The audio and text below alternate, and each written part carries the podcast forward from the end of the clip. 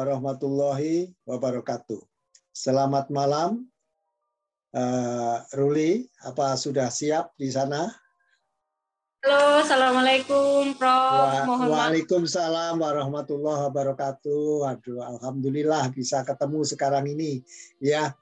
Aduh, ya. ini juga sudah suatu kesempatan yang bagi saya ini ini menyenangkan, menggembirakan. Bahkan, bahkan sebetulnya eh, apa yang akan kita perbincangkan sekarang ini ditunggu-tunggu oleh masyarakat ya. Karena bangsa kita pada intinya memerlukan ya kebangkitan kembali ini kebangkitan. Sebetulnya sudah bangkit cuma bangkitnya atau sebetulnya sudah bangun sudah sudah jalan sudah lari. Nah, tapi saat ini karena negara-negara lain itu larinya makin cepat ya kita nggak boleh alon-alon asal kelakon. Jadi kita jalannya harus uh, dipacu lagi dengan segala segala cara ya. Iya, saya bertanya ini sebelum kita itu bercerita diri pribadi itu lebih baik uh, menceritakan karena asal usul kita itu kan dari orang tua. Nah, saya ingin tanya, nah, ayah ibunya Ruli itu siapa bapak, siapa ibu. Nah, bapak itu uh, dulunya itu sebagai sebagai apa? Apa uh, pedagang, apa pegawai negeri, apa pengusaha. Uh, kalau ibu bagaimana? Ya, jadi semua orang itu mempunyai background yang berbeda, tapi justru dari background itulah orang lain itu ingin belajar dengan background seperti apa kok sampai sesukses seperti ini. Silakan silakan. Terima kasih uh, sebelumnya uh, terima kasih Prof atas kesempatan yang luar biasa ini sehingga bisa ngobrol bareng di podcastnya Profesor.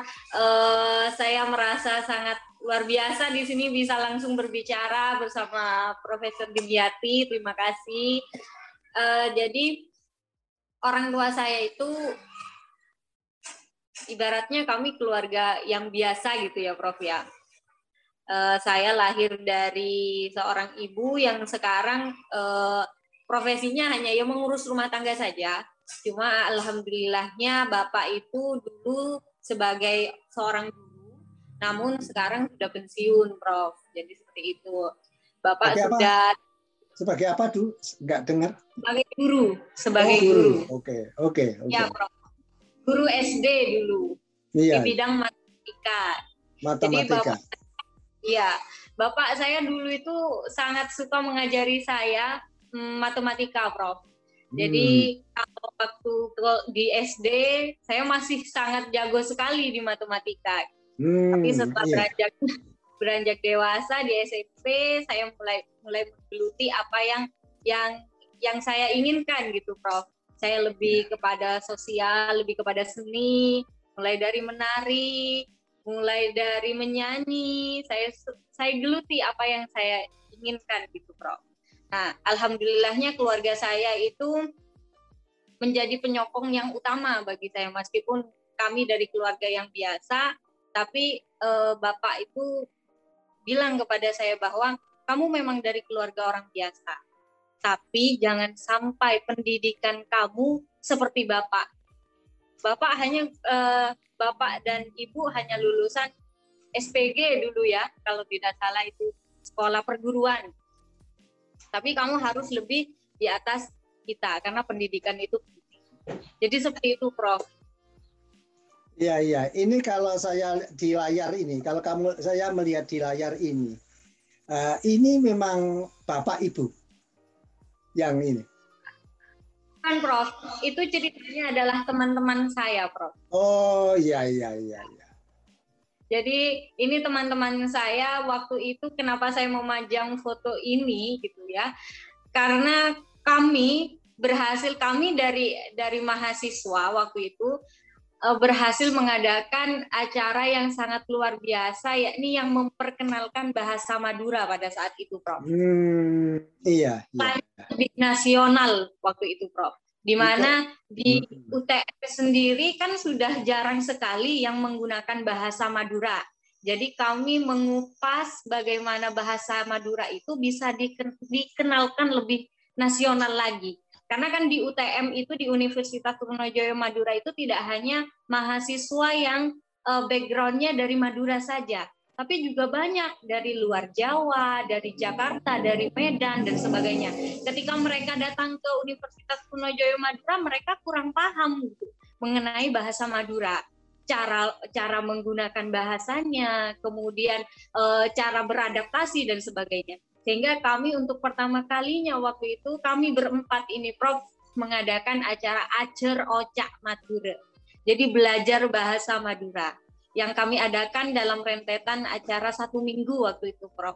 Sehingga hmm. kami uh, berhasil membuat buku saku bahasa Madura uh, buatan dari Fakultas Ilmu Sosial dan Ilmu Budaya dari teman-teman berempat ini, Prof. Jadi kenapa saya pajang? Karena ini merupakan kebanggaan saya sendiri. Uh, kami yang sadar uh, ini sebenarnya hanya saya yang berasal dari Madura, Prof. Ketiga yeah, teman yeah. saya ada yang dari Probolinggo, ada yang dari Lamongan, kemudian ada yang dari Blitar gitu. Nah, background kami berbeda-beda tapi kami ingin memperkenalkan bahasa Madura pada saat itu.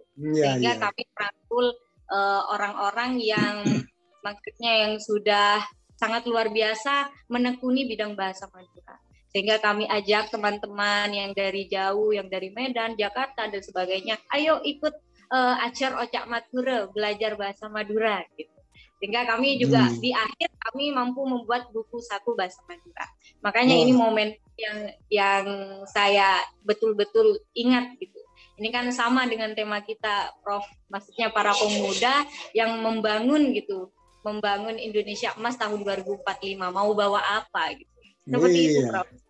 Iya, ini ini bagus sekali lah. Jadi apa? Uh, kalau saya pikir-pikir bahwa kan saya sendiri ini aslinya, saya ini orang Ibu Kertosono, bapak saya Gresik, gitu loh.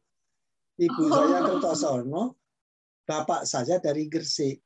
Kalau dari ibu, bahasa Jawa saya lebih dekat bahasa Jawa Tengah. Jawa oh, Tengah. Iya. Kalau dari bapak, bahasa Jawanya Surabayaan. Jadi ya. dua, dua, dua dialek ya. Kalau saya mengatakan dua dialek, mengapa? Ya, ya nggak apa-apa. Bahwa dialek itu mesti berbeda karena orang itu, manusia itu, bahasa itu dibuat di kelompok daerah itu, termasuk pengucapannya. Jadi kalau bahasa Madura, Bangkalan, logatnya atau dialeknya berbeda dengan Sampang, ya nggak apa-apa. Karena antara Bangkalan dengan Sampang itu cukup jauh pada saat itu. Pada saat itu. Nah, sama dengan uh, ini kok Kertosono dengan Jombang saja berbeda bahasanya, walaupun sama-sama Jawa sama-sama Jawa. saya itu kalau ngomong Jawa, saya itu kalau ngomong Jawa, orang-orang Jawa itu tahu. Saya ini dikirain dari Jawa Tengah. ya, enggak, lepas apa sebetulnya orang Jawa mana? Saya Kertosono. Bapak saya dari Gresik. Jadi dari ibu saya bahasa saya lebih dekat ke Jawa Tengah. Kenapa? Apa bedanya? Karena ada batas Sungai Berantas. Nah, ini Sungai Berantas itu adalah batas. Sebelah barat Sungai Berantas itu bahasanya sama dengan bahasa Jawa Tengah. Sebelah barat. Tapi sebelah timurnya Sungai Berantas, Jombang apa itu? Surabaya. Orang, wah ini ini bahasa Jawa kasar, bahasa Jawa halus. Bukan, saya nggak setuju menggunakan istilah itu. Saya lebih senang ini dialog dialog apa Jawa Tengahan gitu ya. Kalau mau lebih lebih lebih anu. ini dialog uh, apa ya Surabayaan atau Jawa Timuran. Jadi lebih lebih luasan Jawa Timuran karena sebetulnya bahasa yang mendekat dengan bahasa Surabaya itu daerahnya cukup luas. Mulai dari Tuban, ya, Lamongan, Gresik, Surabaya, itu sampai ke apa kalau kita lihat itu ke barat itu masih saja Mojokerto, Jombang. Ya, Mojokerto, Jombang. Itu itu lebih dekat ke Surabaya tadi. Nah, terus kalau Madura, Madura itu tapal kuda. Jadi ya, kalau bicara, bicara bahasa loh, ini kok bisa tapal kuda? Lah iyalah, dulu itu orang Madura itu itu yang dari Sumeneb biasa. Perahunya berangkat malam pagi-pagi nyampe nyampe nya di situ Bondo. Gitu loh. Yang iya, dari Pamekasan nyampe nya di Pasuruan. Yang dari Kamal nyampe nya di ujung Surabaya. Kan begitu jadi ya. itu sejarahnya ah, bahasa itu seperti itu kenapa kapal kuda nah, saya tanya malah itu saya punya ponakan Ponakan saya itu ada di Jember. Le, di sana itu ngomongnya bahasa apa sih? Jawa atau Madura? Madura. Ya sudah enggak bagus. Madura. Madura, kenapa? Nah, saya sudah keliling.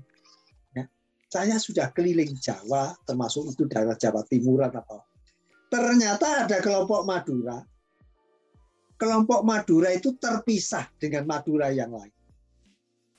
Lokasinya ada di selatan kota Malang. Nah, ini cerita-cerita atau bincang-bincang seperti ini biar didengarkan yang lain juga. Loh, kok ya, bisa? Nah, ini ternyata peta itu saya temukan di peta di Museum Gajah di Jakarta.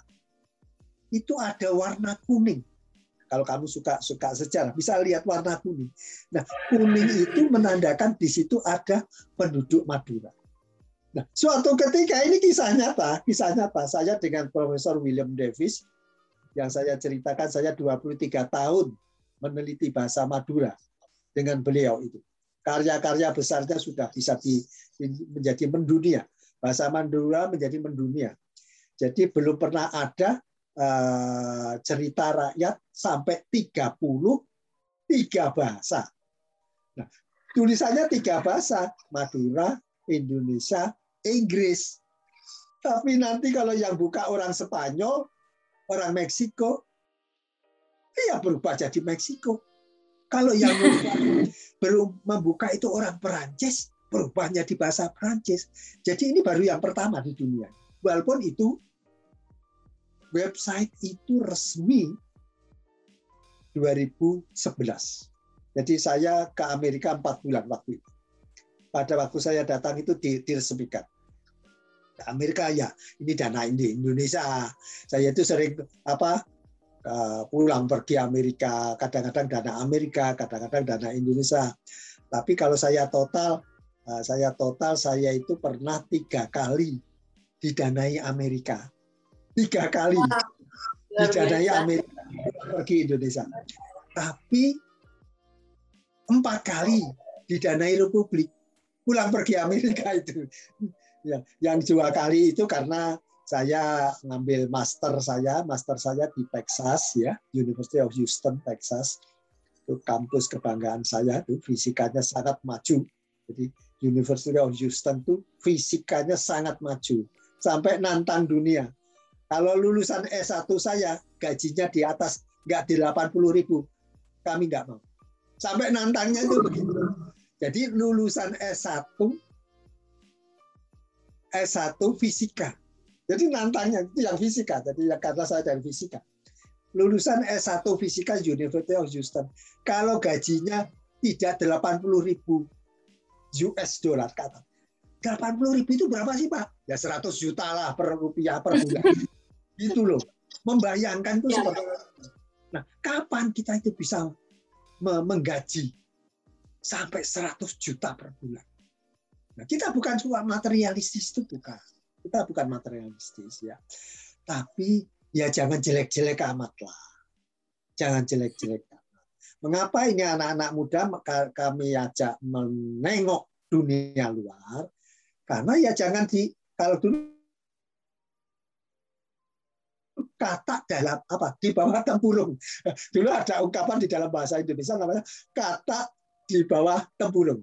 di dalam tempurung. Ya artinya kata itu nggak tahu, dikiranya dia itu sudah paling hebat. Nggak tahunya dunianya ya cuma itu. Dunianya cuma di daerahnya saja. Dia tidak membandingkan eh, kalau misalnya eh, Ruli itu dari Sumeneb, Ruli itu tidak melihat Pamekasan, tidak melihat Bangkalan, tidak melihat Kamal, tidak melihat Jawa Timur, tidak melihat Indonesia, tidak melihat Malaysia, tidak melihat Amerika, tidak melihat Cina, tidak melihat Arab Saudi, tidak melihat Abu Dhabi, Uni Emirat Arab. Luar biasa. Mereka luar biasa. Jadi Uni Emirat Arab itu sudah meluncurkan ya walaupun satelitnya ikut ikut ikut satelitnya Jepang ya nggak apa-apa, tapi penelitiannya sudah mendarat di di Mars. Ya, Nah kita ini loh kok ribut-ribut itu hanya di dalam negeri saja. Cakar-cakaran hanya beda apa mohon maaf saya ini kadang-kadang nggak suka itu yang yang hanya beda sara, beda suku kita ini nggak mau akur. Kita itu nggak mau berteman, gitu loh. Jadi kita itu harus introspeksi, khususnya um, seperti Ruli, teman saudara-saudara kita ini gimana. Kalau kita ini tidak mau mendengarkan yang lain, ya kita ketinggalan. Silakan Ruli melanjutkan sesuai dengan PowerPoint-mu apa yang akan diceritakan. Wah, terima kasih sekali Prof. Ini sangat panjang lebar sekali. Profesor sudah menjelaskan dan sangat luar biasa ya. Mulai dari bagaimana uh, apa pengalaman-pengalaman beliau juga yang beliau uh, sudah bisa ke Amerika sampai dan sebagainya sangat luar biasa dan saya sangat uh, mengagumi profesor nih.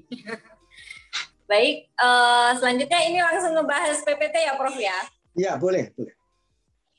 Jadi di PPT ini sebenarnya saya ingin uh, sedikit sharing gitu ya, bukan bukan menjelaskan tapi sedikit sharing saja. Di sini berisi tentang pengalaman-pengalaman saya nanti uh, ke belakang di sini yang saya ingat gitu saya ambil dari Erick Thohir di sini bahwa generasi milenial wajib bermimpi dan punya tujuan hidup. Tetapi kalau dalam sehari-hari tidak ada gerakan, nggak move on gitu, hmm. pengorbanan, kerja keras dan kemampuan, mimpi itu tidak akan pernah menjadi kenyataan.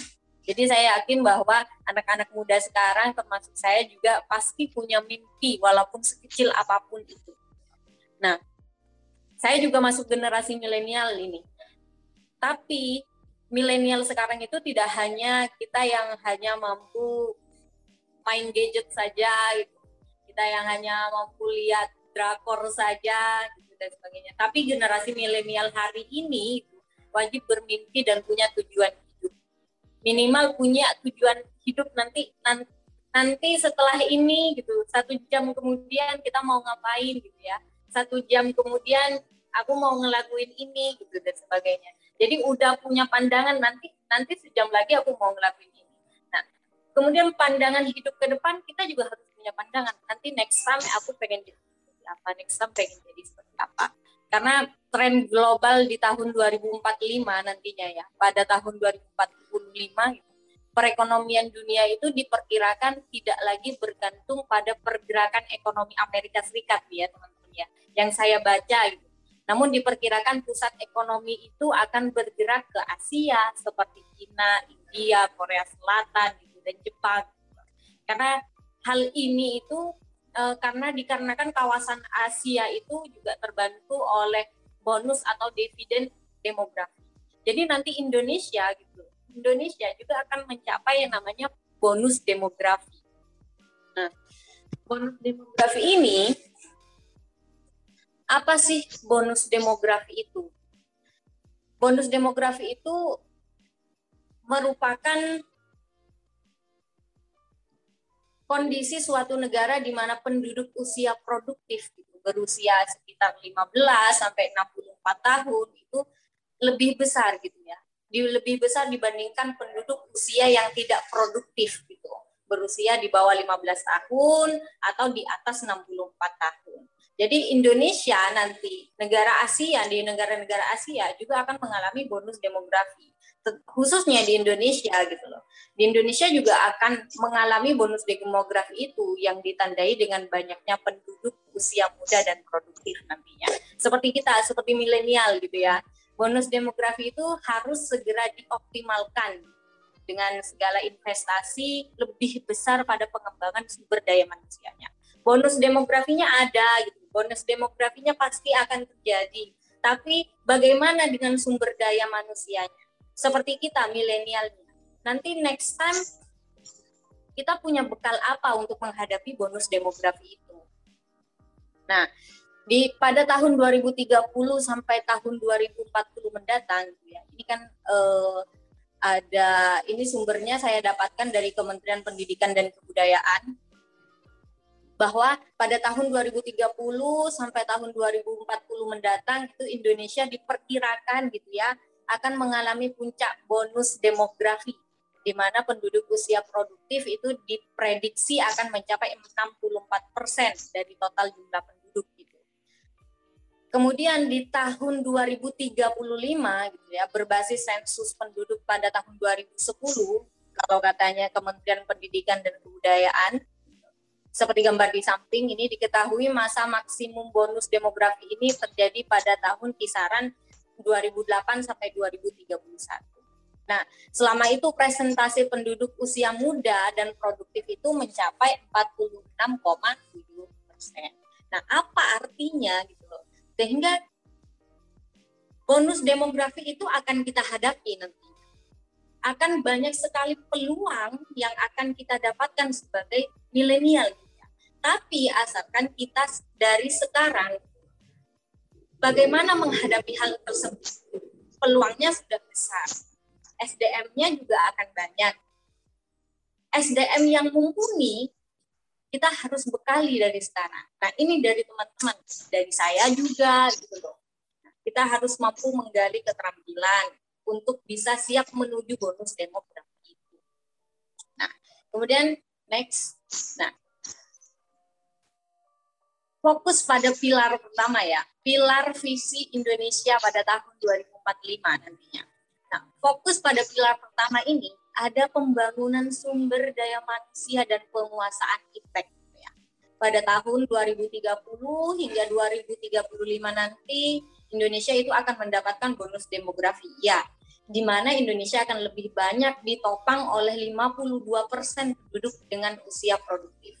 Nah, sehingga persiapan sumber daya manusianya lagi-lagi menjadi poin penting lagi-lagi dalam menghadapi era digitalisasi seperti saat ini. Jadi poin pentingnya adalah dari dari pernyataan pilar visi Indonesia tahun 2045 menuju Indonesia in, menuju Indonesia emas di tahun 2045 nanti adalah persiapan sumber daya manusianya. Menghadapi bonus demografi itu sudah pasti sumber daya manusia usia produktif itu sudah pasti sudah banyak nantinya. Tapi bagaimana caranya membekali sumber daya manusia itu? Bagaimana se, uh, sumber daya manusia ini nantinya memiliki kecakapannya itu sendiri. Nah, kemudian apa yang penting yakni kontribusi atau ambil peran. Saya itu uh, sangat suka sama ada Gojek gitu, Traveloka. Sekarang kan era digitalisasi sangat sangat luar biasa gitu ya. Gojek, Traveloka itu kan merupakan startup-startup yang besar, tapi didirikan oleh anak Indonesia, oleh anak muda Indonesia. Saya juga sebagai sebagai sebagai anak muda yang sekarang sudah umur ya sekitar umur 22 sampai 23 tahunan lah ya itu merasa cukup iri gitu Prof. Melihat melihat uh, saya umur begini tapi saya nggak bisa apa-apa gitu. Maksudnya uh, nggak buat hal yang besar. Tapi alhamdulillahnya saya juga uh, mampu berkegiatan gitu ya. Saya tidak mau ketika hanya diam saja di rumah dan sebagainya. Jadi sembari saya jadi mahasiswa, saya juga ambil berbagai peran organisasi gitu. Kemudian bergabung menjadi announcer di radio. Kemudian saya juga sekarang uh, menjadi staff admin gitu di bagian pertanahan gitu. Nah, itu kan dari dari saya yang ilmu komunikasi, saya ikut organisasi, dulu dulu saya aktif di di di radio dan sebagainya. Sekarang saya aktif di pertanahan dan sebagainya. Nah, itu kan loncatan loncatan yang menurut saya uh, sangat luar biasa bagi saya sendiri. Karena uh, apa saya itu menjadi orang yang tidak mau diam seperti itu. Nah, kalau melihat Gojek, Traveloka itu startup-startup besar yang didirikan oleh anak muda karena mereka itu tidak mau apa ya tidak mau diam gitu tidak hanya mau diam gitu. melihat peluang digitalisasi sangat luar biasa akhirnya lah Gojek, GoFood, Traveloka dan sebagainya. Nah, startup ini itu tidak hanya diakui dalam ranah regional saja, melainkan sudah secara internasional. Nah, kemudian di lain itu, kalau ini kan pembangunan startup dan sebagainya, karya-karya di bidang seni dan budaya itu juga menaikkan pamor Indonesia di di dunia internasional. Seperti uh, ada film Gundala gitu ya. Film Gundala itu berhasil masuk nominasi dalam festival internasional di Toronto Kanada tidak salah. Kemudian dalam bidang sains dalam penelitian sejumlah kalau seperti mahasiswa teknik kimia kemarin ITB itu telah berhasil mengembangkan sebuah katalis yang dapat konversi menggunakan minyak kelapa sawit gitu menjadi bahan bakar nabati. Nah, ini kan anak-anak muda Indonesia yang sudah bergeraknya cukup jauh gitu. Sudah sudah sangat luar biasa lah ibaratnya menemukan hal yang baru, memperkenalkan Indonesia dan sebagainya. Nah, sementara saya juga menyadari bahwa saya belum ada apa-apanya dibanding mereka. Nah, next yang bisa saya sarankan adalah yang penting jangan mau diam gitu loh. Ambil peranmu. Sebisamu aja sesukamu aja. Just just to be you. Hanya jadi kamu aja gitu loh. Karena karena menjadi siapa kamu akan menentukan sudah berbuat apakah untuk Indonesia nantinya. Ini ada berbagai macam. Ada pengabdian. Misalnya kamu suka pengabdian. Oke sok aku silahkan ambil uh, ikut pengabdian-pengabdian uh, kemasyarakatan gitu dan sebagainya kan sekarang banyak nih ya platform-platform di media sosial yang dimainkan juga sama anak-anak milenial gitu dan sebagainya.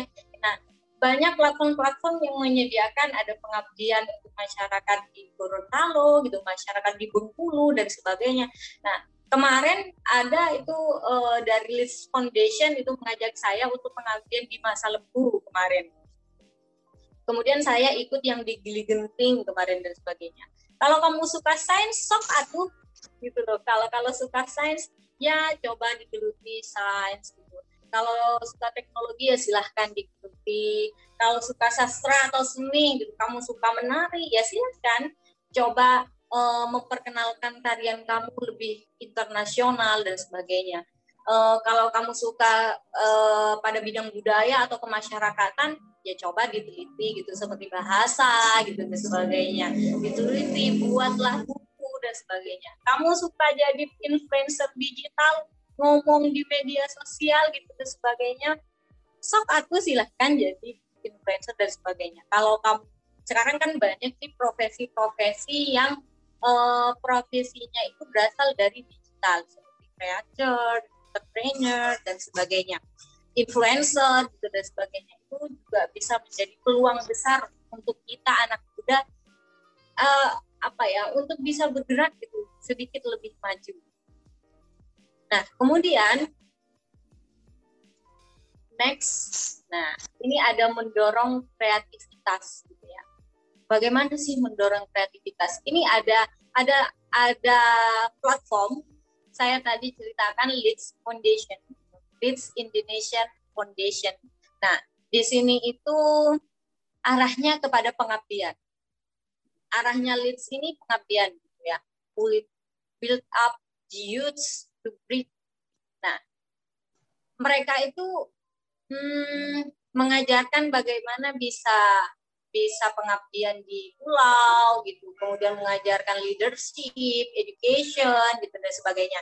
Nah, platform ini ini cocok banget buat temen-temen atau anak-anak muda yang suka pada hal-hal bidang pendidikan gitu dan sebagainya itu bisa bisa bergabung di sini and, uh, apa ya saya saya saya merasa merasa tertarik gitu ke List Foundation karena mereka melihat Madura gitu mereka melihat Madura gitu. pengabdiannya dimulai dari Gili Genting kemarin pengabdiannya di masa lembu gitu dan sebagainya mereka melihat wilayah-wilayah di Madura gitu.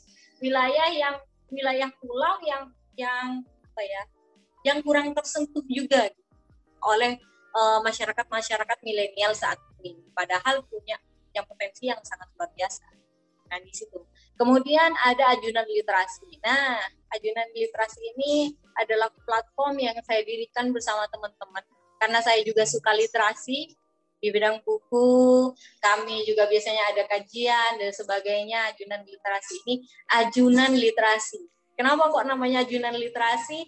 Ajunan itu Anda. Kalau bahasa Madura, ajunan itu Anda. Kamu gitu dan sebagainya. Nah, ajunan ini bahasa tertinggi dari dari kamu. Kalau bahasa Madura kan ada tiga tingkatan. Ada jaya, engkipunten, engkipunten. Nah, ajunan ini di engkipunten. Yang mengartikan itu kamu.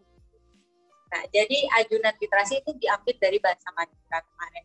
Ini yang didirikan sama teman-teman di sini uh, kami suka suka menulis menulis seputar ya kegiatan gitu dan sebagainya.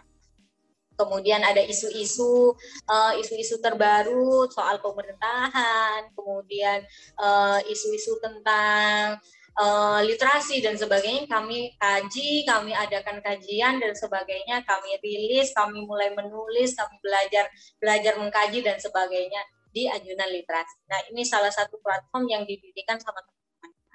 Nah, ini juga ada gambar saya bersama uh, teman-teman adik-adik dari Bali, gitu ya, adik-adik dari Bali. Mereka masih anak-anak gitu, sekitar umur paling uh, sekitar umur 7 sampai 8 tahun, tapi mereka sangat jago untuk narik jemparingan. Nah, jemparingan itu apa? Jemparingan itu uh, alat panah alat panah yang terkenal sekali di Jogja, di Madura gitu ya, yang awalnya namanya jam tangan. Nah, mereka sangat lihai sekali untuk untuk menarik jemparingan. Mereka masih sekitar umur 7 sampai 8 tahun. Nah, saya mengikuti acara jemparingan itu sudah sekitar tiga tahun menggeluti jemparingan juga sama teman-teman uh, jemparingan Songko Sukmo kemarin di Bangkalan kami ikut ikut ya uh, acara-acara jemparingan seperti ini. Kami ke Jogja dan sebab kami ke Bali juga. Dan ini ini salah satu foto bersama anak-anak umur sekitar 7 sampai 8 tahun di Bali. Nah, kemudian gambar selanjutnya ini uh, kami itu pelatihan bahasa. Kami melakukan pelatihan bahasa di di Balai Bahasa Jawa Timur kemarin. Saya mengajak teman-teman, saya mengajak teman-teman karena kemarin saya kan di BEM, uh, saya mengajak teman-teman untuk ayo yuk belajar bahasa gitu ke Balai Bahasa dan sebagainya. Nah ini ini potret kami belajar bahasa di di Balai Bahasa Jawa Timur terkhusus kami mengangkat bahasa Madura. Di situ kami mengajak uh, teman-teman yang yang berasal dari background yang berbeda ya, maksudnya dari daerah-daerah yang berbeda gitu dan sebagainya. Nah, saya ajak teman-teman, ayo yuk belajar bahasa Madura, belajar bahasa Madura langsung dari Balai Bahasa gitu, dan sebagainya. Akhirnya kami mengkaji bahasa Madura di Balai Bahasa. Nah, itu salah satu mendorong kreativitas. Ekspresikan ide atau implementasikan menjadi nyata. Karena um, saya punya mimpi waktu itu. Saya ingin uh, di tahun 2000 2019 kemarin, tahun 2019 kemarin saya pokoknya pengen di BEM nanti ngangkat bahasa. Nanti ngangkat bahasa Madura. Jadi kamu punya rentetan banyak untuk mengangkat bahasa Madura. Sampai satu tahun kami menggeluti sampai punya buku saku bahasa Madura, itu rentetannya cukup banyak. Kami belajar ke balai bahasa, kami mulai mendatangi uh, apa dinas pariwisata juga dan sebagainya.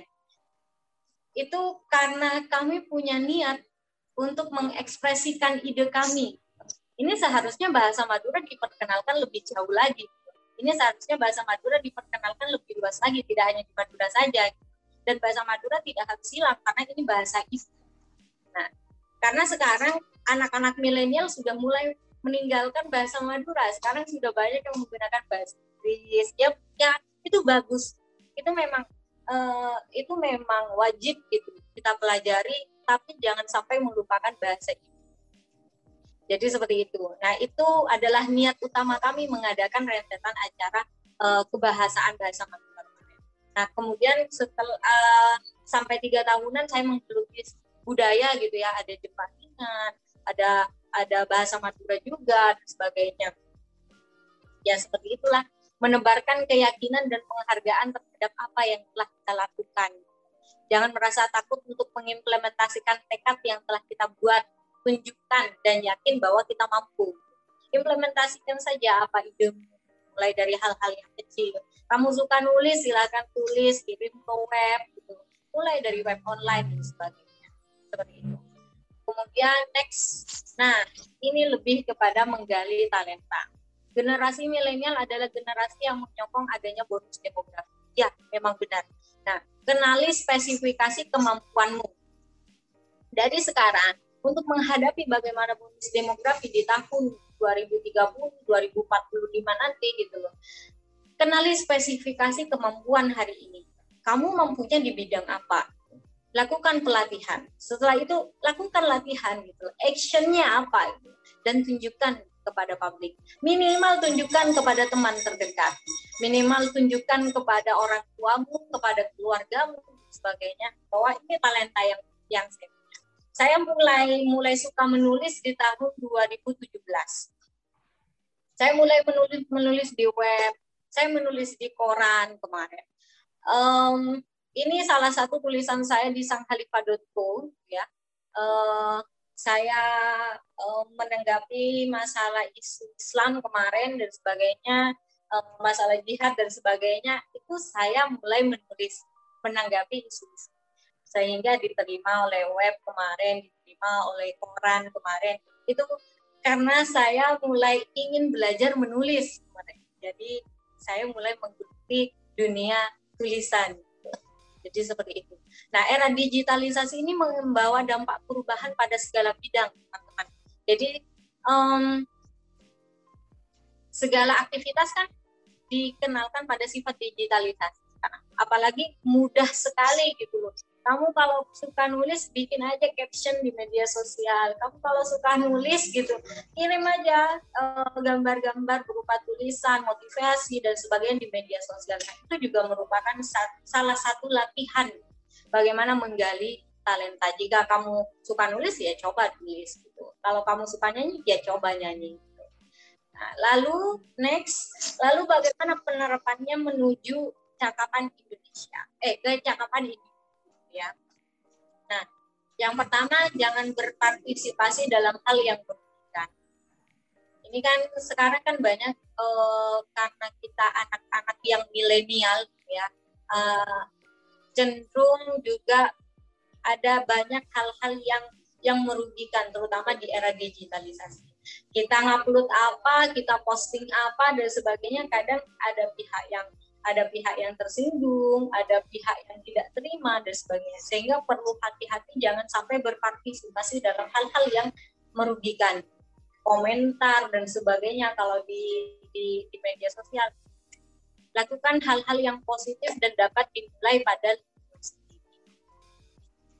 Jadi eh, bagaimana di PPT ini sebenarnya saya menekankan bagaimana sih eh, cara anak milenial hari ini kita, saya juga bagaimana bisa membangun kemampuan, bagaimana menggali kemampuan, potensi.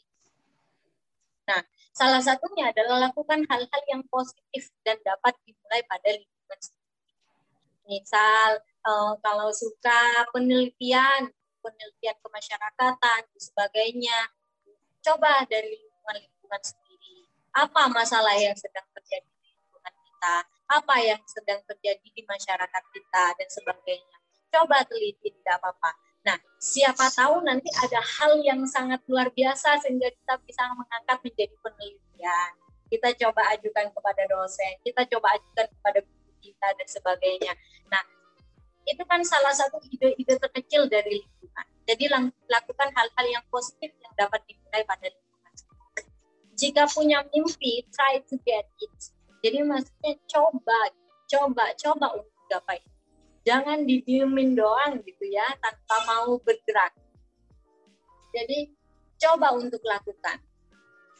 Misal kalau suka menari ya coba. Kita kan uh, banyak um, sekarang anak-anak muda Indonesia yang sudah buat 17 Agustus kemarin ada yang buat Wonderland Indonesia gitu ya itu menurut saya juga sangat luar biasa gitu. Karya dari anak muda Indonesia yang membuat lagu, ada yang nari dan sebagainya, yang menyatakan bahwa Indonesia itu tidak hanya uh, negara gitu, tapi uh, Indonesia itu mempunyai hal yang sangat luar biasa di dalamnya, dan itu diekspresikan dari sebuah karya. Karyanya berupa karya uh, musik video, di mana ada ada ada seperti ada pagelaran yang menampilkan bagaimana uh, Indonesia yang luar biasa dari alamnya dan sebagainya. Nah, itu kan salah satu karya.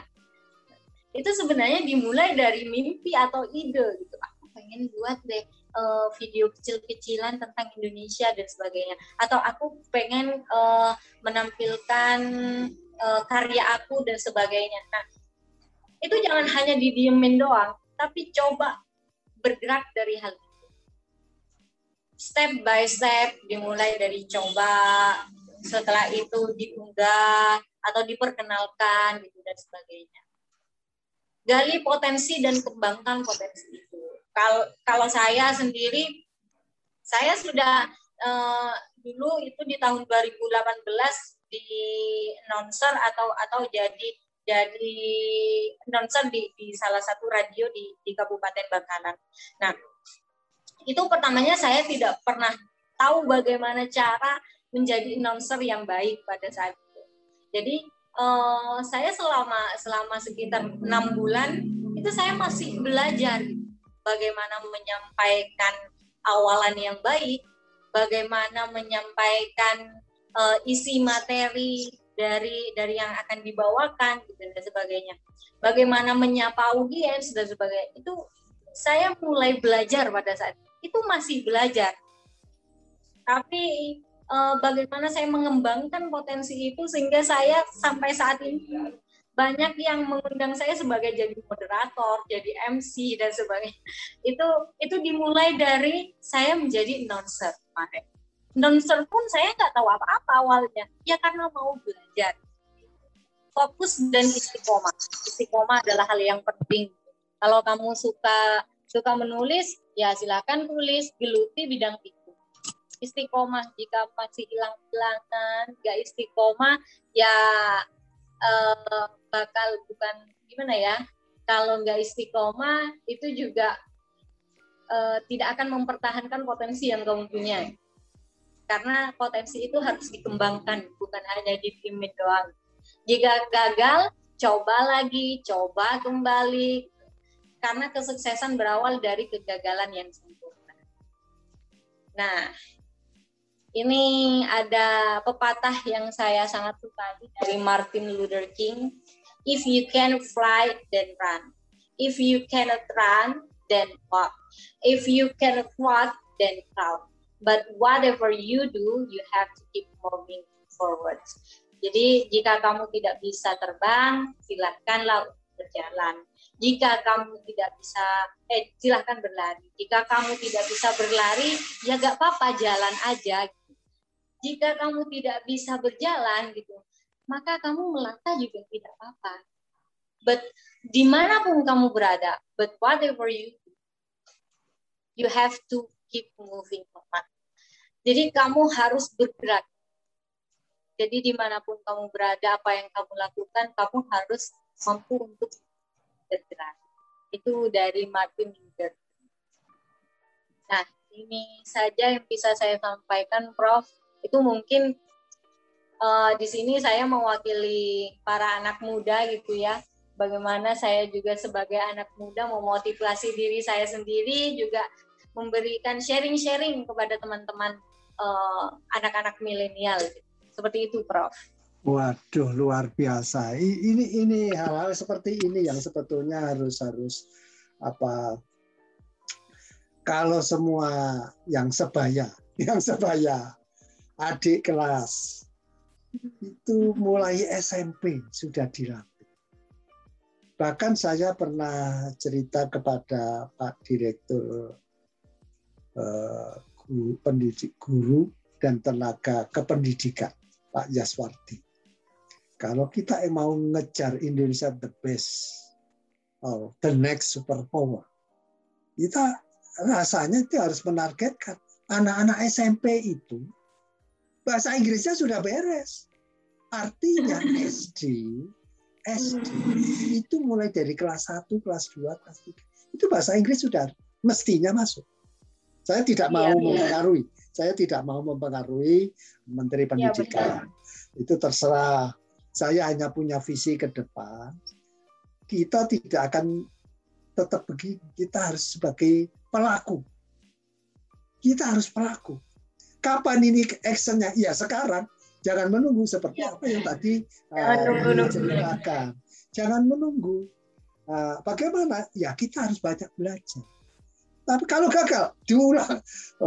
Namanya orang belajar, ya namanya orang belajar. Coba saja ketika kita itu dulu masih kecil, ayah ibu kita mengajari kita mau belajar tuh, aduh, jatuh lagi, bangun nak, nggak apa-apa, jangan nangis, dibujukin. Nanti pokoknya kalau sudah bisa dua langkah ada bonusnya.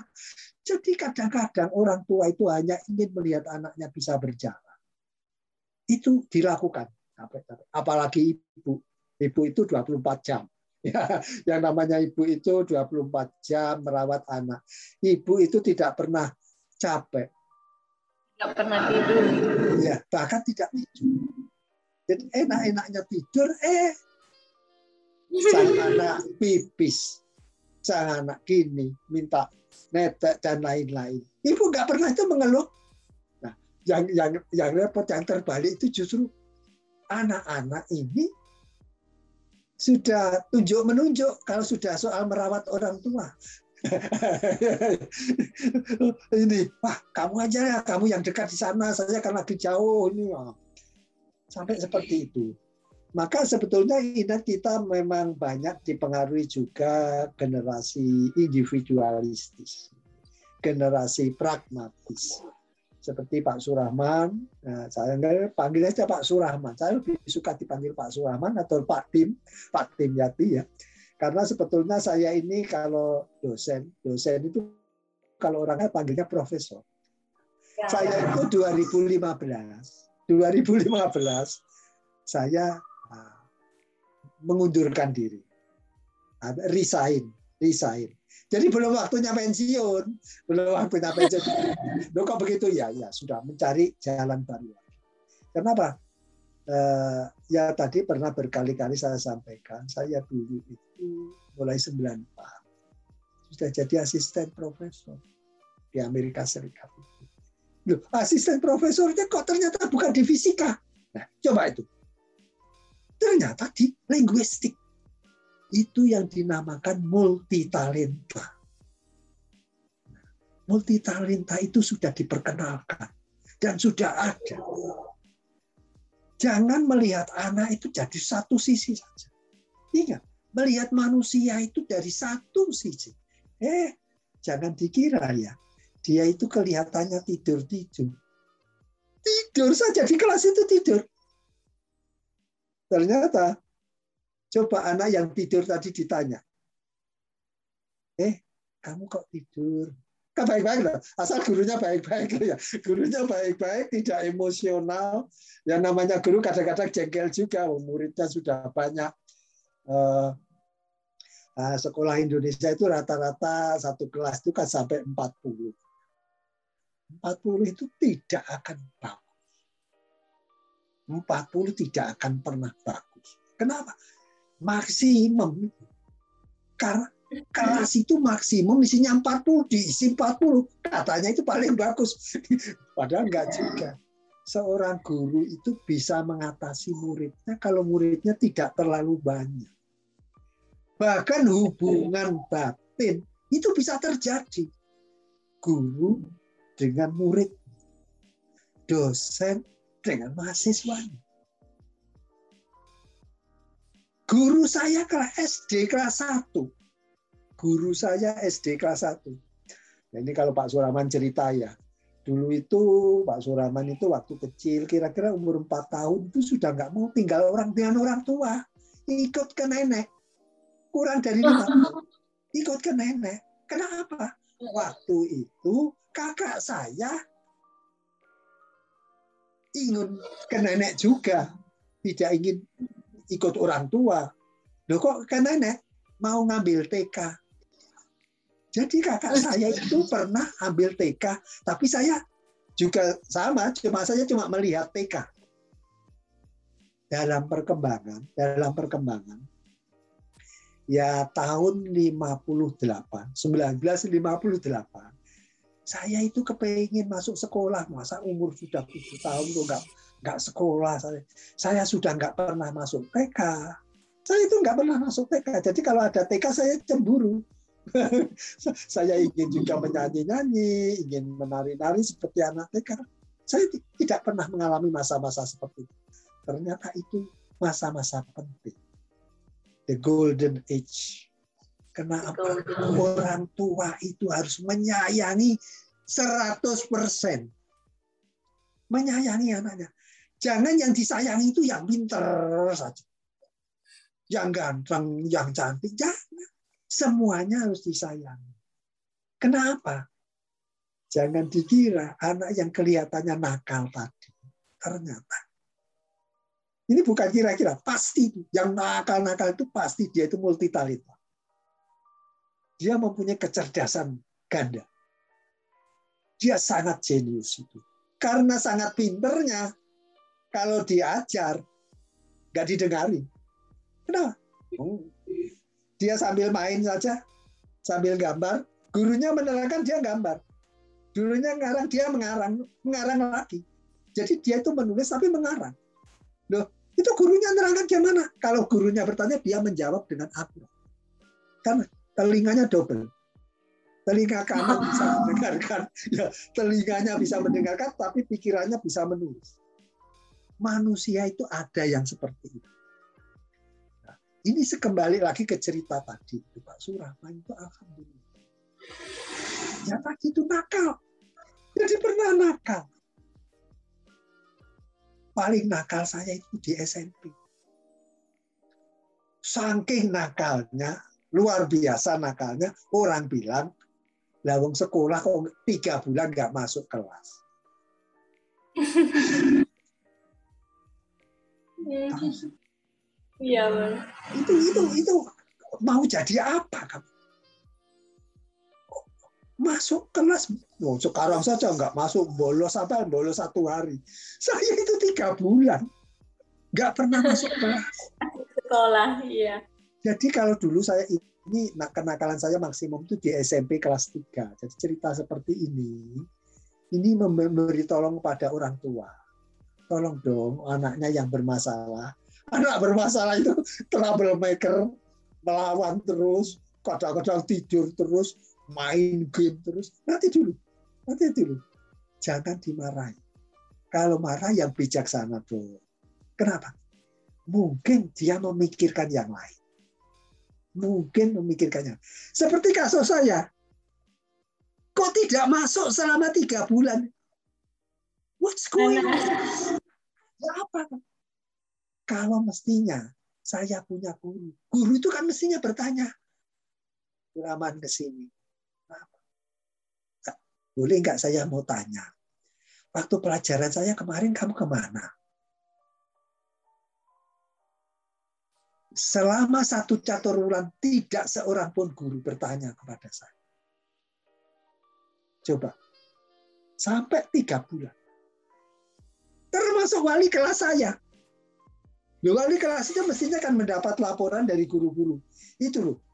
anakmu yang namanya Surahman nggak pernah ada di kelas. Dari dari 15 mata pelajaran. Jadi kalau saya cerita begini ini, inilah anak anak nakal tadi, troublemaker, anak males. Kalau saya itu bilang sudah males, goblok, wis jelek, sudah komplit. Jadi julukan untuk saya itu komplit. Tapi saya diam aja karena ada satu rahasia saya katakan, yang saya sembunyikan. Ada apa rahasia itu? Sebetulnya jawabannya, mengapa saya tidak masuk? Karena orang tua saya kondisinya sangat miskin. Karena sangat miskin,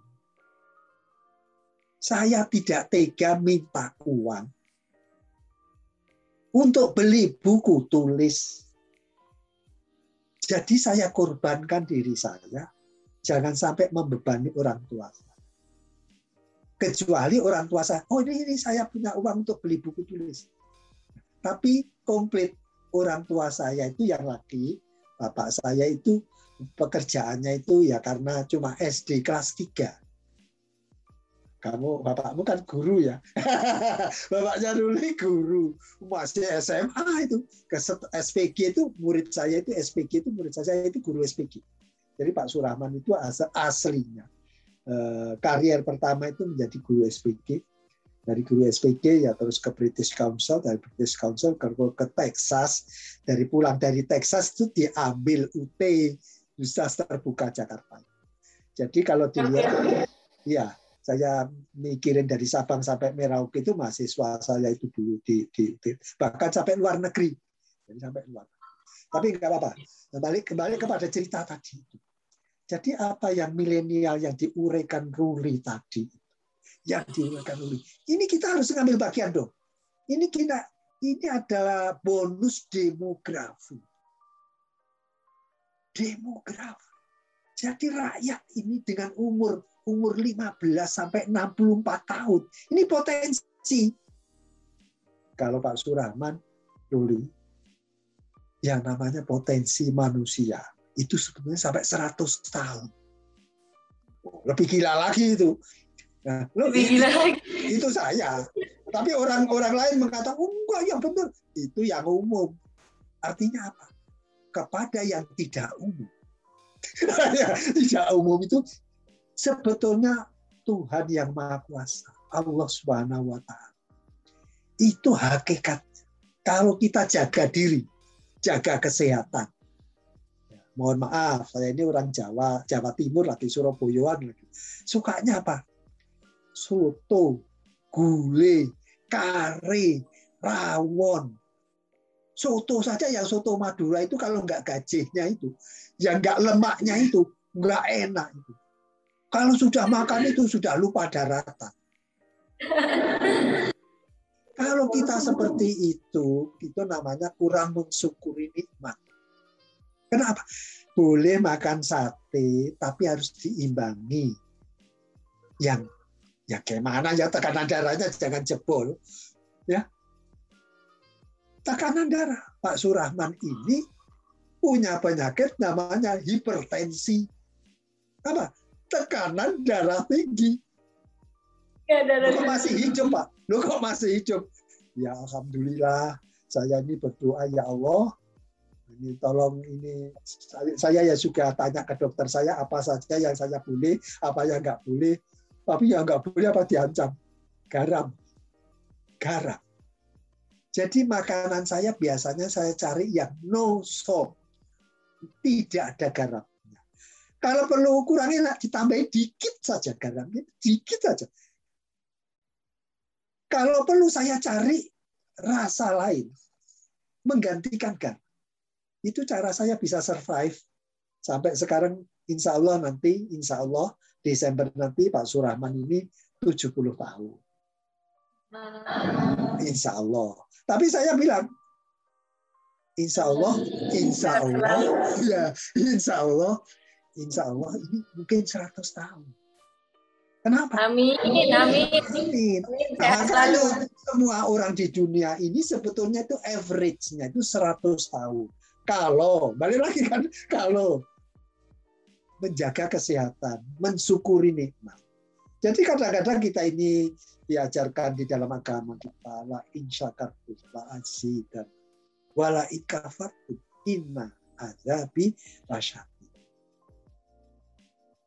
Kalau kamu diberi aja bersyukur. Kalau kamu tidak bersyukur ya nanti azabnya. Makan sate, gulai, kare terus tiap hari itu tanpa sayuran, tanpa ketimun, tanpa kalau orang raporap, remedure raporap. Kalau banyak lapan, lapa itu bahasa Madura. Dulu, dulu yang namanya Patih Majapahit yang terkenal adalah Patih Gajah Mata. Bersumpah sebelum mempersatukan Nusantara, dia tidak akan memakan palapa. Palapa itu sebetulnya kan bahasa Madura. Palapa itu bumbunya. Bumbu. Jadi yang enak-enak. Jadi raja. Pateh itu kan sudah nomor orang nomor dua. Pateh itu orang nomor dua dari Mojopahit. Bisa bersumpah seperti itu. Padahal kita baru diangkat jadi pegawai negeri, baru manu dapat tanu, makannya sudah dibanyakkan, dienakkan. Kenapa? Mumpung gajian pertama ini harus bonus dong, ini harus makan seenak-enaknya semua dihabisin. Jadi, ya itu lupa, lain sakatumnya lupa. Ketika kamu diberi nikmat. Jadi ini kamu mendapatkan kesehatan, itu nikmat. Benar, benar. Coba orang yang baru sembuh atau selamat dari corona, dari COVID. Pak Suraman ini terakhir pulang ke Indonesia 5 eh, Agustus sampai 6 September. Jadi berapa hari itu? Eh berapa hari? 5 Agustus 6, satu bulan persis. Satu bulan persis. Tapi eh, selama itu saya memang tidak sampai ke Madura, saya tidak ke Jawa Timur, saya hanya di di Bogor. Rumah saya itu Parung. Saya konsentrasi di situ. Nah, kadang-kadang karena banyak sekolah-sekolah yang mengundang saya, Pak Suraman, Om Dong, datang ke sekolah. Ya, saya datang juga. Itu pernah saya diundang. Mendatangnya Pak, ternyata mereka adalah eh, kelompok bagus sekali jadi saya bangga dengan kelompok-kelompok sekolah-sekolah baru. Sekolah baru itu dulu SMK uh, namanya sampai lupa itu. Uh, siapa itu anaknya Haris Nasution, Abdul Haris Nasution. Iya, itu. Sekolah itu SMK Jampang. Guru-gurunya, bahasa komunikasinya, bahasa Inggris guru-gurunya komunikasi saya dengan bahasa ini. Saya menyampaikannya juga dengan bahasa. Kadang-kadang saya campur dengan bahasa Indonesia. Jika bahasa Inggris nggak kelihatannya wajahnya nggak nggak nangkap-nangkap ya karena saya mungkin menggunakan istilah American gitu ya. Oh, mungkin mereka menggunakan British atau atau uh, apa. Kalau di Indonesia itu logat mana? Wah itu tergantung gurunya. gitu gitu tergantung gurunya. Itu film-film itu apa? Oh, kalau film-film Indonesia itu bahasa Jakarta. Gua, gue, ya, ya. Kalau film-film Indonesia itu bahasa Jakarta, bahasa ya, Betawi, ya nggak apa-apa. Kalau bahasa Inggris yang di film-film itu tergantung filmnya dari mana. Kalau film itu dari Kanada atau dari Amerika, ya American American style. Ya, Jadi kalau bahasa Inggris pun itu kan lihat Inggris mana? Kalau Inggris Indonesia itu beda lagi. Inggris Indonesia itu beda lagi. Kalau orang Jawa yang ngomong ya Inggris Jawa, kan logatnya masih tetap keluar bahasa Jawa. Karena itu anak-anak makin mudah, makin hebat belajar bahasa. Jadi Pak Surahman ini punya ide saja SD harus bahasa Inggrisnya beres. Gila, gila.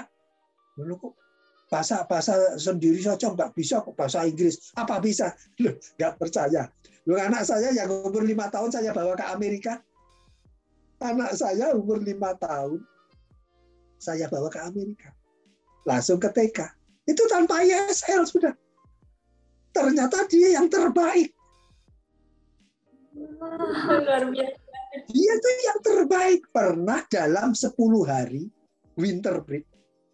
Winter break itu kalau di Amerika itu biasanya kita itu Christmas itu tanggal-tanggal 22. 22 Desember itu libur sampai nanti masuk kira-kira tanggal 3 Januari. Liburnya itu kan kira-kira 10 hari. Bayangkan dalam 10 hari, si tadi yang masuk Amerika umur 5 tahun. Tapi waktu itu dia umurnya 9 tahun. Dalam 10 hari dibaca 254 buku. Nah, terus artinya apa? Kenapa kita tidak mempersiapkan anak-anak muda Indonesia itu? Banyak membaca buku. Makin banyak membaca, itu makin makin bijaksana. Kenapa? Dia itu membaca Indonesia, membaca Malaysia, membaca Korea, membaca Jepang, membaca Cina, membaca mana Yaman, membaca uh, Egypt apa Egypt eh Mesir ya. Mesir. Nama saya Demyat Demyati kan ya. Demyati ternyata kota di Mesir, di pelabuhannya Mesir. Nah, kotanya bernama Demyat. Nah, Demyati itu Dimyati sebetulnya artinya adalah warga kota Dimyat. Gitu. Tapi di Mesir, tapi yang nggak tahu itu nama bapak saya. Jadi bapak bapak saya itu Ahmad Dimyati dari beliau itu dari dari Gresik, dari Gresik keturunan Kiai. Jadi kakek saya itu Kiai Misbah. Lalu Kiai Misbah itu punya pesanan, biasanya antar Kiai itu pesanan begitulah. Mantunya itu ya akhirnya ya kita ini kayaknya memang keturunan-keturunan kiai-kiai itu, wali-wali itu. Jadi alhamdulillah, alhamdulillah kok ya ada keturunannya yang yang sains. Jadi ini dulu bapak saya itu inginnya saya itu hanya ke pondok. Tapi gimana ini saya siasati? Ya sudahlah. Saya itu kalau uh, pagi sekolah ke SM, SD atau SMP gitu ya siangnya saya ke ke pondok ke pondok oh. ke madrasah gitu. Ya. Alhamdulillah. tapi ya, ya nggak begitu banyak. Akhirnya ternyata bapak saya itu walaupun SD kelas 3 rumahnya itu perpustakaan. Jadi ciri kalau ingin ingin kalau ingin anak-anak dan keturunan ke depan itu eh, lebih bagus lagi. Perpustakaan ini tidak harus menunggu di di di sekolah di rumah-rumah itu adalah harus perpustakaan. Jika bila mana perlu, kalau mau cari amal, diajak dong tetangga kiri kanan. Kalau mau baca ini di rumah ini saja. Kenapa? Ini buku gratis, nggak usah bayar. Nah, syukur ditambah wifi. syukur ditambah wifi. Tapi boleh. Nanti Pak Suraman saya minta ini dana wifi ya. Nanti saya kirimlah dana wifi supaya ada rumah untuk belajar ramah untuk ya, belajar ya. untuk anak-anak muda. Terus bagaimana lagi? Mau di rumahnya, di rumahnya nggak ada buku. Ya, ya sediakan perpustakaan, perpustakaannya nggak ada bukunya. Kalau ditanya, sekarang dana untuk buku sudah nggak ada. Nah, jadi kita kita balik lagi. Kita ini mau merebut tahun emas ini nggak? The golden. Kita ini tahun 2045 kalau kita ingin jadi the next superpower, ya ini. Sekarang ini. Cucu, kalau saya ini cucu saya. Jadi cucu saya itu, Pak Suraman sudah punya cucu. Cucu saya itu baru saja tamat SMA. Gitu loh. Tapi sejak SMP kelas 2, cucu saya ini sudah kuliah. Nah ini gimana ini? Kok bisa? Ya bisa. Ini bisa diatur. Kita fasilitasi. Anak yang luar biasa ininya. Memang manusia itu tidak semuanya hebat. Manusia itu ada yang super genius. Ada yang genius biasa-biasa. Ada yang normal. Normal itu yang IQ 100 itu loh 80, 100 itu 90, 100 itu masih dianggap normal. Jadi sekolah yang masih patuh, Kalau belajar satu jam gitu. Jadi hal-hal ini kalau apa yang kita ceritakan ini difasilitasi oleh keluarga. Kita mulai dari diri kita. Ruli sudah memulai. Nanti Ruli eh, kapan berkeluarga? nanti kalau Ruli berkeluarga siap-siap. Anak mulai di harus harus banyak berdoa supaya Allah ya. Jadi kalau kita berdoa itu mestinya yang manusia selain Nabi Muhammad. Nabi Muhammad the best. Belum pernah tertandingi karena kesabarannya. Nabi Muhammad itu karena kesabarannya luar biasa. Kalau kita baru anaknya nakal saja, kalau orang Jawa kalau orang jalan kampleng, tampar, ya, ya. Padahal, tuh, saya itu pernah uh, anak saya pernah dua kali saya sabuk, saya sabuk, tapi tidak saya kenakan sabuknya tidak saya kenakan. Kenapa? Sholat, sholat berjamaah. Sudah saya Allah Akbar, saya batalkan untuk nyabu anak saya. Untuk peringatan. Kalau sudah sholat, harus Pak. Ini menghadap Allah. Kita kita nggak main-main. Kita menghadap Allah. Jadi jangan terganggu. Ya. Kalau saya pernah menjadi imam ke cucu saya yang Amerika, cucu saya Amerika dulu waktu umur ada yang umur uh, berapa empat tahun, satunya empat tahun, satunya umur tujuh tahun. Saya sholat maghrib. Bismillahirrahmanirrahim. Alhamdulillahirabbil alamin. Cucu saya yang perempuan, Old McDonald had a farm. Iya, iya, yo. And old... Arisa, quiet. You are singing. So I'm singing too. Oh, I'm not singing, I am praying. Oh, I didn't know it. I thought you were singing. So I did too. Jadi anak Amerika itu tidak tahu bahwa sholat itu kalau maghrib bisa suaranya dikeraskan. Nah, ya kita nggak sempat cerita kenapa itu dikeraskan. Sejarah dulu kan kalau zaman sahabat kalau orang Islam itu kalau membaca bersuara kan bisa dimusuhin karena banyak musyrikin waktu itu. Jadi yang boleh bersuara itu pada waktu malam. Maghrib itu boleh karena orang-orangnya sudah tidur. Mereka bekerja, kalau sudah malam tidur kita bisa bers boleh bersuara. Itu sejarahnya. Nah, ketika saya menyuarakan, dikira saya menyanyi, cucu saya si, si perempuan. Nah, dua cucu yang tadi itu tahun 2011 itu umur tujuh tahun dan tiga tahun. Sekarang yang tujuh tahun itu sudah. Nah, 2011 ke 21 berapa tahun? 10 tahun kan? 10 tahun. Yang tujuh tahun sekarang 17 tahun. Dia sudah kuliah lima tahun. Karena sejak SMP kelas 2 karena terlalu cerdas. Gurunya bingung. Gimana ini? ini saya baru baru mulai buku dia sudah bertanya baru mulai sudah bertanya jadi ya ya terus saya cek ya mirip-mirip apa? Saya dulu waktu kuliah di British Council eh, teman-teman saya belum tahu apa yang dibicarakan gurunya. Saya sudah bertanya teman saya marah ke saya? Teman saya marah ke saya. Tapi ternyata itu kelebihan dari orang-orang yang multi talenta jadi ini mari kita kembangkan ke anak cucu. Semangat hmm. ini anak. Jadi anak nakal bukan berarti nakal karena punya kelebihan. Kelebihan kelebihan IQ, kelebihan kecerdasan, kelebihan power. Jadi karena dia hanya mendengarkan saya sudah mengerti, apa gurunya menerangkan lima dua menit, gurunya baru menerangkan dua menit dia sudah tahu isinya semua. Wow, luar biasa, bro. Itu artinya apa? Untuk apa dia mendengarkan? Ya sudah tidur. Atau menggambar, atau menulis uh, uh, uh, apa? Uh, mungkin ada satu kalimat uh, Ruli mau mengakhiri pertemuan ini barangkali mengajak kepada apa, penonton dan lain-lainnya masyarakat Indonesia, masyarakat dunia ya. Karena Indonesia itu sekarang bukan hanya di Indonesia, Indonesia itu banyak yang di luar negeri. Banyak yang di luar. Ya. Apakah itu sekolah, apakah itu bekerja, bahkan sudah berkeluarga, berkeluarga. Jadi anak saya satu ya, satu anak saya ini sudah di Amerika Serikat sejak tahun 94.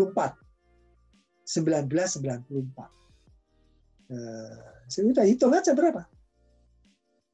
94 ke 2000 aja kan 6. Ya, 6 tahun. 6 tahun ditambah 21. 6 tahun tambah 21. 27 tahun di Amerika. Ya, sekitar 20. Ya, sudah 26 tahun lah kalau dibulatkan 20. Selama 26 tahun itu coba apa saja yang sudah dilakukan. Itu anaknya nakal sekali. Sekolah itu sejak TK. Sejak TK. Nggak bisa dilepaskan duduk seperti anak yang lain. Mesti anak-anak itu dicubiti. Saking nakalnya datang pagi-pagi, naik meja, Pak Punnya marah-marah, awas, pekot bingkok. Sejak itu, anak itu nggak mau sekolah. Sehingga umur lima tahun dia masuk SD. Jadi anak yang sekarang ini, yang saya bilang anak dan menghasilkan cucu saya yang super genius itu sudah luar biasa. Bahkan istri saya, kalau saya pergi, bawa anak. Selalu. Jadi suatu ketika saya masih dinas di Bangkalan, saya harus berangkat ke Jakarta. Bawa anak. Jadi istri saya ini tidak sanggup ini membawa anaknya yang nakal tadi, yang tadi yang saya bilang itu anak saya itu yang nomor dua itu nakalnya luar biasa. Tapi saya tetap saja, saya ini ini ini mesti ada power yang lain. Ternyata memang benar. Anak itu nggak perlu belajar. Anak itu nggak perlu tahu bisa saja. Dan sampailah kepada anak-anaknya, sampai kepada cucu saya ini. Anak saya jadi, ya aku susah. Kenapa? Dua anakku ini nakal semua. Dua-dua anakku kok nakal semua ini gimana sih ya? Kok nggak seperti anak-anak yang lain? Terus saya tersenyum. Saya panggil anak saya namanya Ahmad Subahan Zainur Rahman. Rahman. Selalu last name-nya Rahman. Han, panggilan saja Subhan, Han, Han. Kamu itu tak memangnya lupa siapa kamu, siapa bapakmu. Lu bapak saya ya, ayah. Ya, ya ayahmu, ayahmu ini dulu nakalnya nggak ketulungan. Kan saya gitu. Ya. Nah, terus dulu ayah itu saking nakalnya ya tiga bulan nggak masuk kelas lah. Gitu. Pokoknya nakal, tapi ternyata sembuh. Kamu, memangnya kamu nggak nakal? Memangnya kamu pernah sekolah beneran? Memangnya kamu pernah belajar? Dia diem. Ayah tahu kamu nggak pernah belajar, tapi ayah nggak pernah marah kan ke kamu. Iya ya. Terus bagaimana anak saya? Tenang aja. Loh ya, bagaimana mau tenang? Anak ini hanya main game dulu. Nah ternyata dua atau tiga bulan dari ngomong begitu, anak itu datang lagi ke saya. Ayah benar. Kenapa? ternyata anakku anak yang terpandai di sekolahnya. Dan sejak itu juga, sejak itu dia disuruh kuliah. Jadi kelas 2 SMP kalau di Amerika itu kelas 8. Jadi anak nakal jangan dimarah-marahi terus. Ditanya backgroundnya apa. Ya itulah ini mungkin ini waktunya sudah cukup panjang. Ya. Oke. Saya terima kasih, terima kasih pada Saya juga terima kasih banyak, Bro. Semoga ini bermanfaat ya, bermanfaat bukan hanya untuk kita semua, keluarga kita, tetapi yang mendengarkan. Yang mendengarkan. Semoga bermanfaat. Assalamualaikum warahmatullahi wabarakatuh. Waalaikumsalam warahmatullahi wabarakatuh. Terima kasih banyak, Prof. Ya, selamat malam.